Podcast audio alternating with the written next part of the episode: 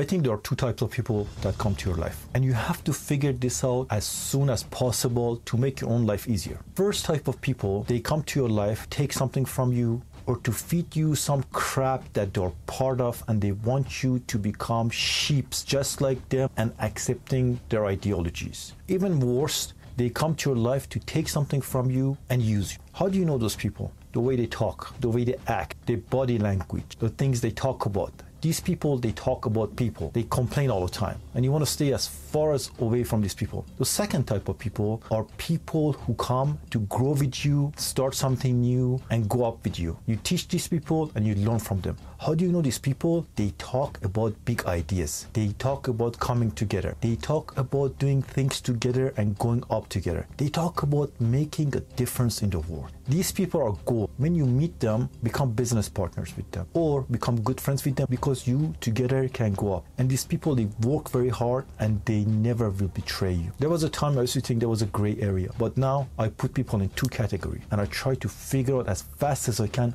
what do they want from me? The first group also are energy vampires and will suck you dry and make you tired all the time. Be careful who you hang out with.